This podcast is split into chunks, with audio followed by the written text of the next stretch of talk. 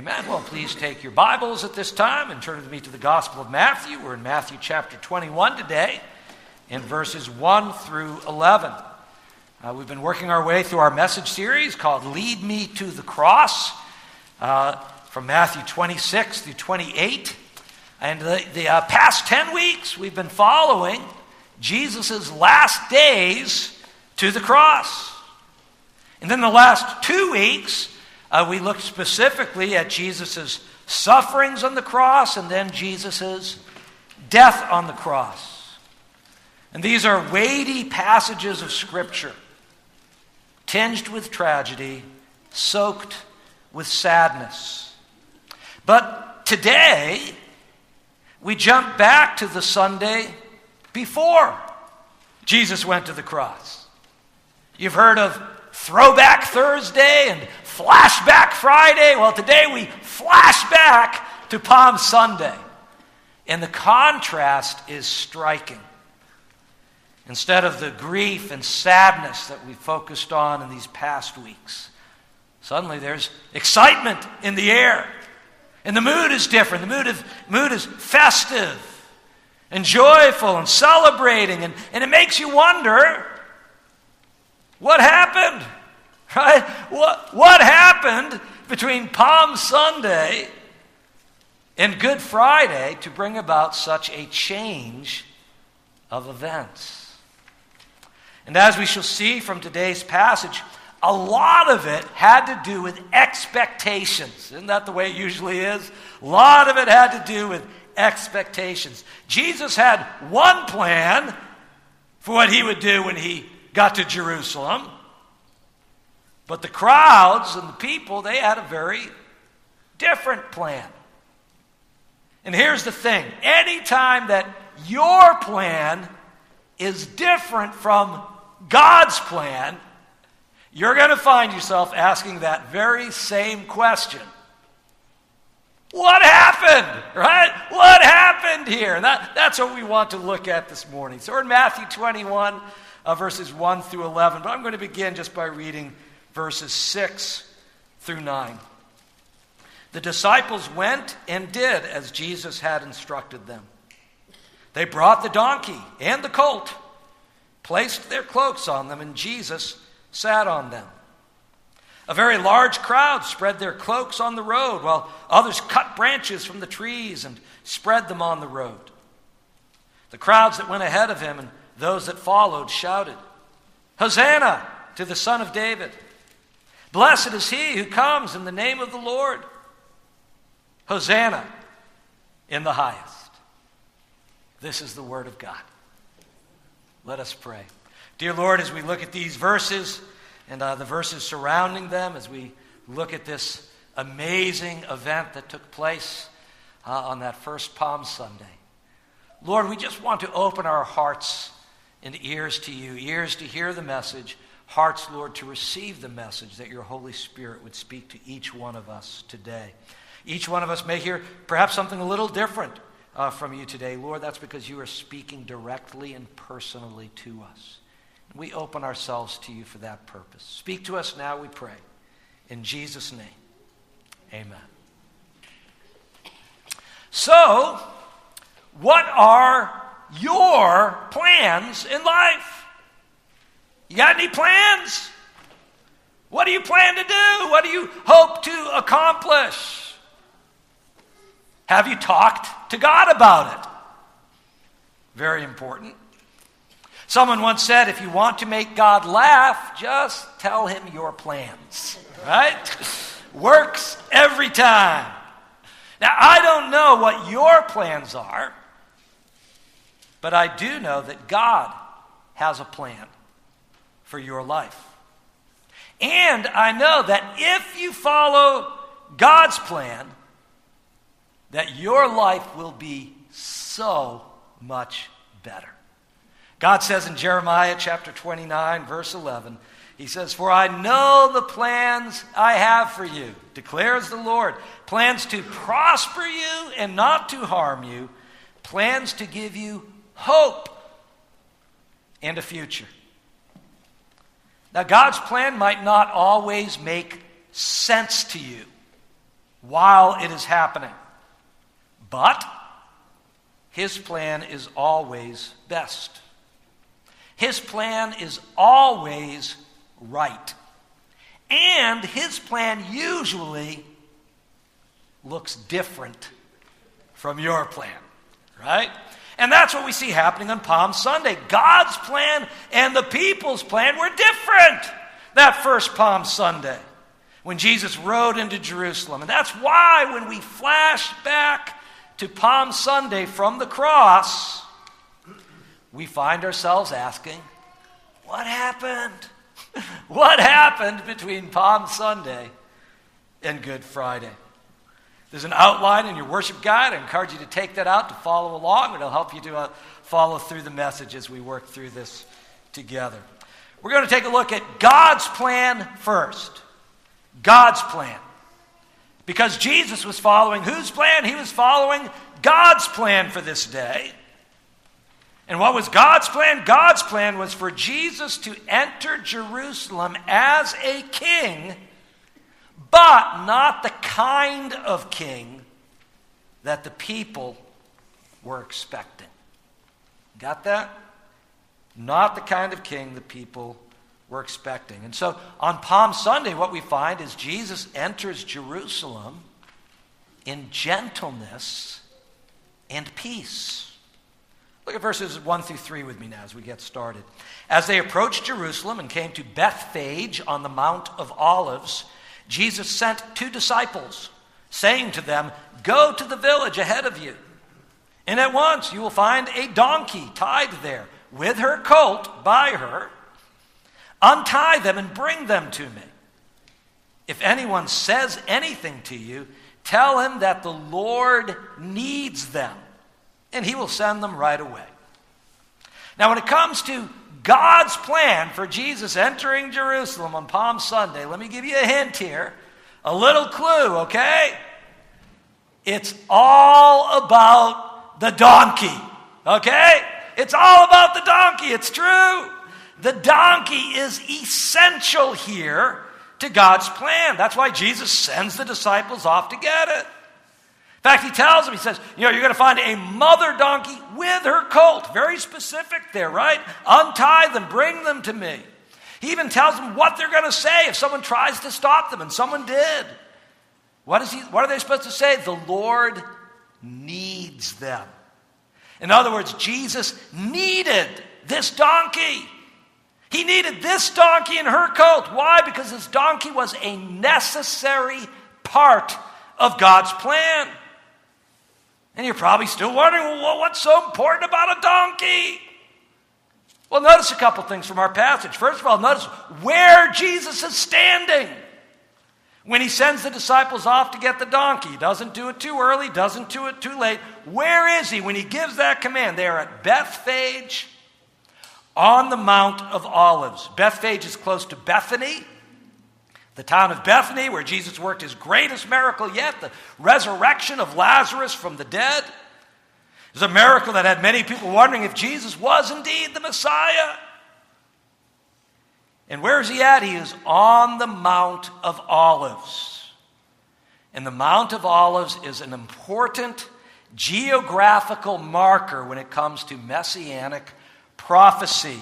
In the Old Testament book of Zechariah, chapter 14, one of the identifiers of the Messiah is that he comes from the Mount of Olives. Now, that prophecy refers more to his second coming than his first, but at that time they didn't know there were going to be two comings, did they? And so he gives this command where? On the Mount of Olives. Very significant. Up to this point, Jesus has been hiding the fact that he is the Messiah. He's been hiding that from the people. But now he is ready to make his identity known. Now he is re- re- ready to let them say, Yes, he is the Messiah. He's the one who has come giving sight to the blind. He's the one who's come raising the dead. He is the king who has come to his people. But he is not the kind of king that they are expecting.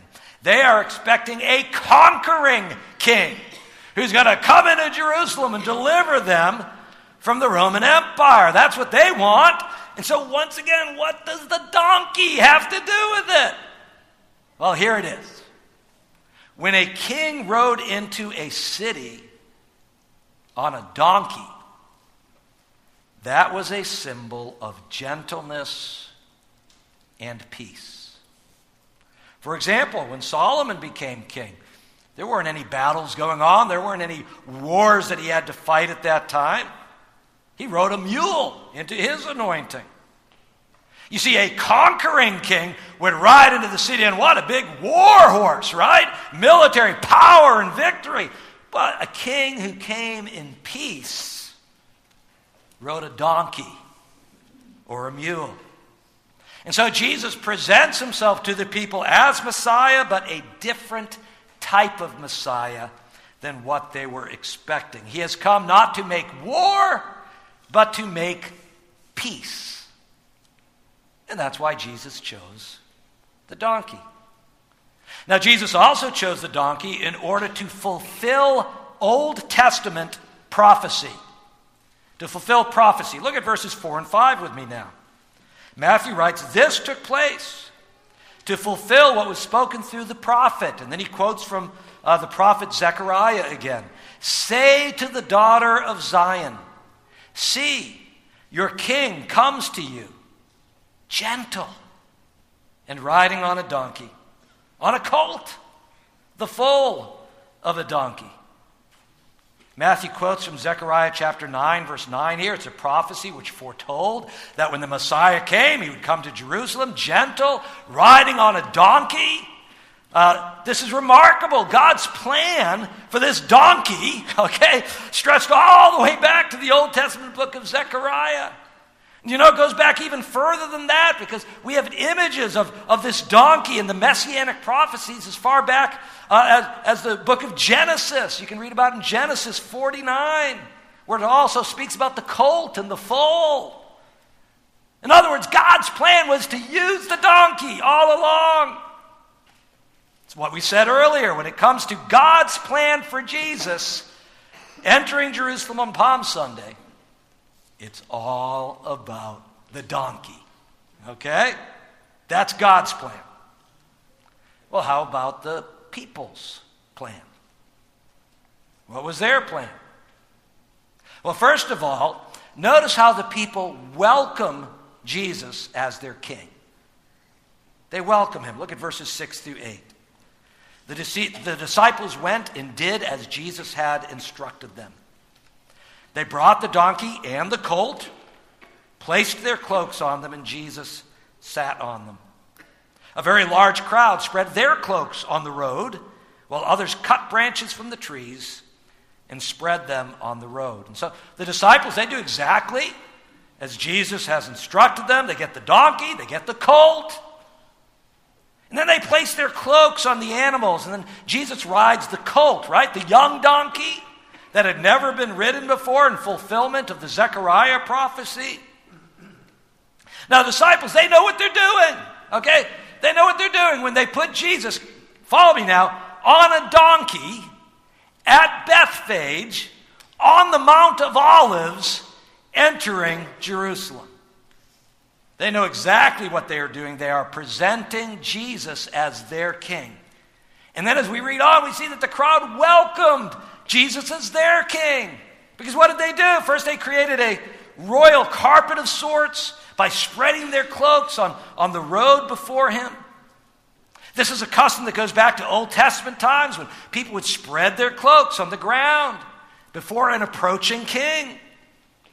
We read about it, for example, in 2 Kings chapter 9, verse 13. We read, They hurried and they took their cloaks and they spread, spread them under him on the bare steps, and then they blew the trumpet and shouted, Jehu is king.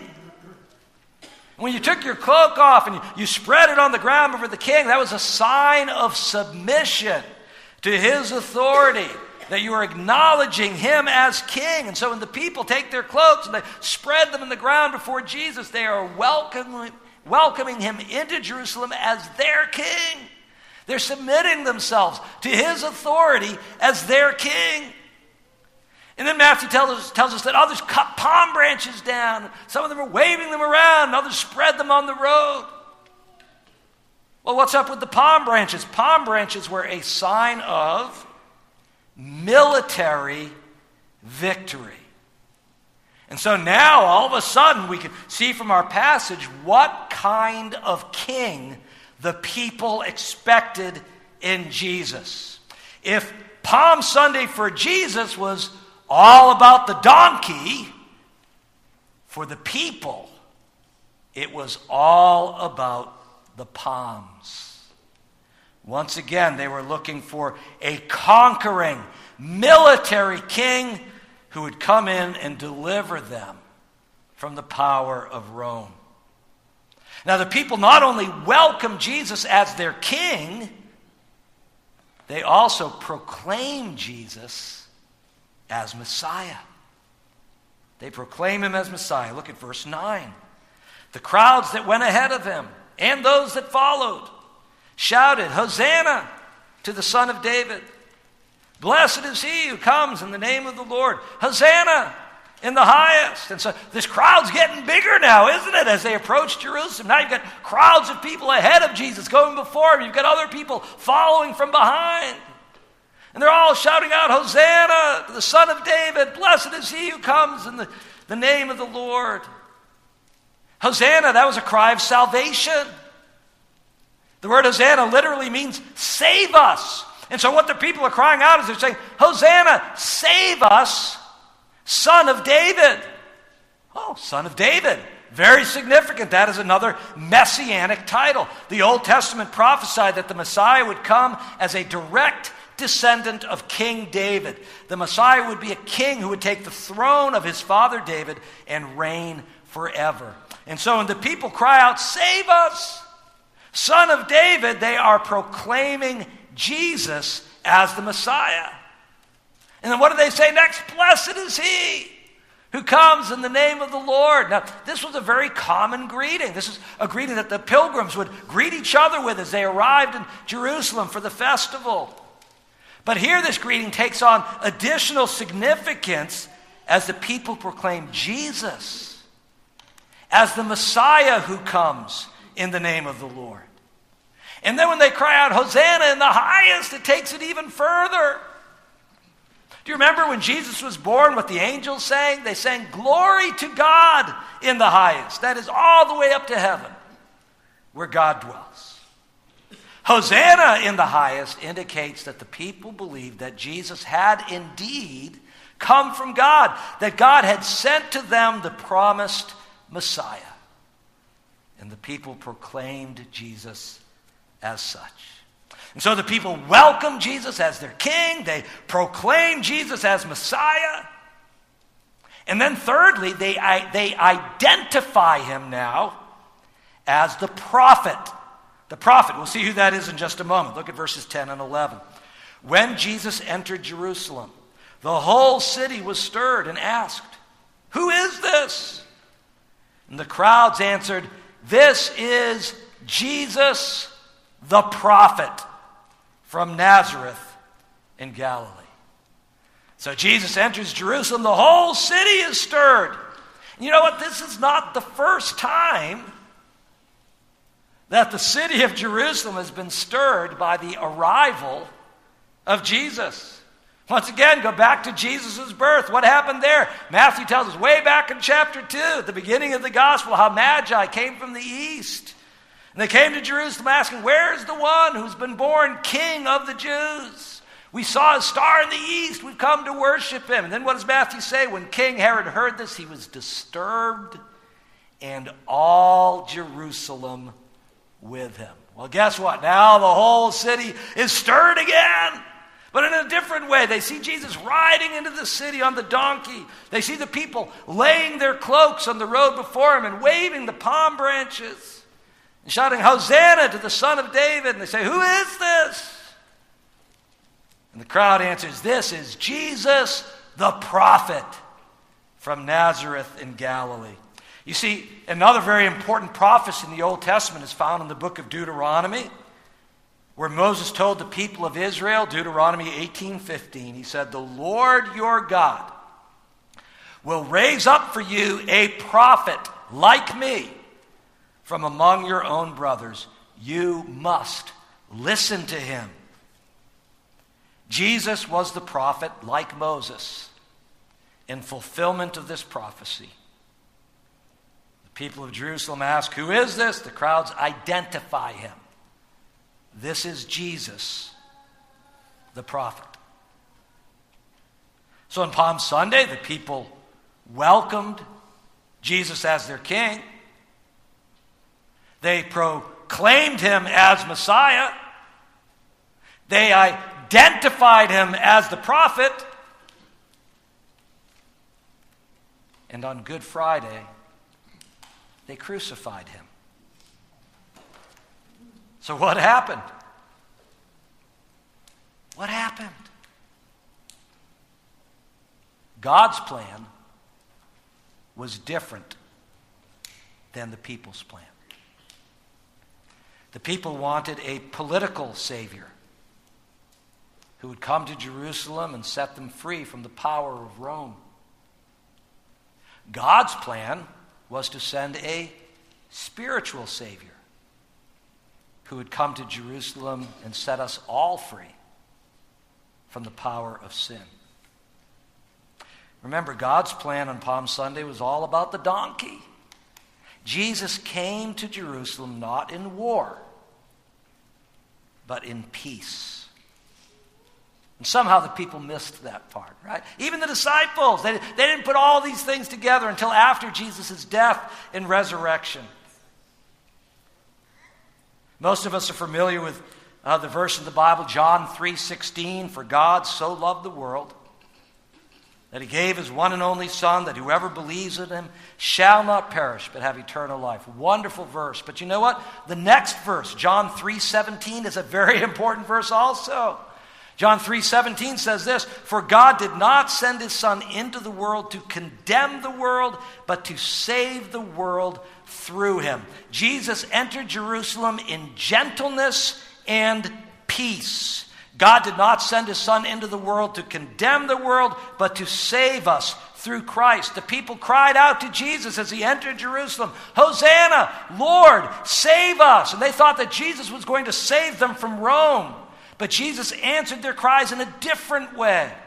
Jesus answered their cries in a better way. He was coming to save them from their sins. And so, even on Palm Sunday, as we've seen throughout this series, Jesus' life and actions all said to the Father, Father, lead me. Lead me to the cross. So, back to our original question from this morning Do you have any plans? Because God has a plan. He had a plan for Jesus. He has a plan for you. His plan is probably different than your plan. But I can guarantee you this His plan is better than your plan. The people's plan for Jesus was to crown him as king right then and there. God's plan was for Jesus to go to the cross if Jesus had followed the people's plan, he would never have gone to the cross, and you and I could never be saved. See, God's plan is different than your plan. It may not make sense to you at first. At certain points in your life, you might even look back and, and just look at and go, What happened here? God, what happened? I don't understand.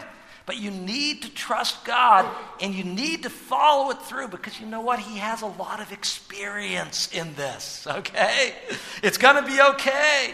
God is all knowing, He is all loving, He is all wise. And His plan's not only different than your plan, it is better than your plan. Which leaves us with one final question. Will you trust him and follow him today? Let us pray. Dear God, we thank you for sending Jesus not on a war horse, simply providing political deliverance, but you sent him in gentleness and peace, going to the cross to make peace between us and you, Father, to bring forgiveness for our sins, to restore us to relationship with you, to be a true Savior, the type of Savior we needed, even if we might have been looking for a different type of Savior. Lord Jesus, one day you will return and will not be on a donkey. You will ride that mighty white horse, the, the war horse, coming as conquering and ruling king, conquering all of sin and evil in this world. And you will sit on, on your father David's throne, and you will reign in truth and righteousness and justice and peace forever. How we look forward to that day. Lord, what happened between Palm Sunday and Good Friday? You came to be our Savior. We are eternally grateful. We pray in Jesus' name. Amen.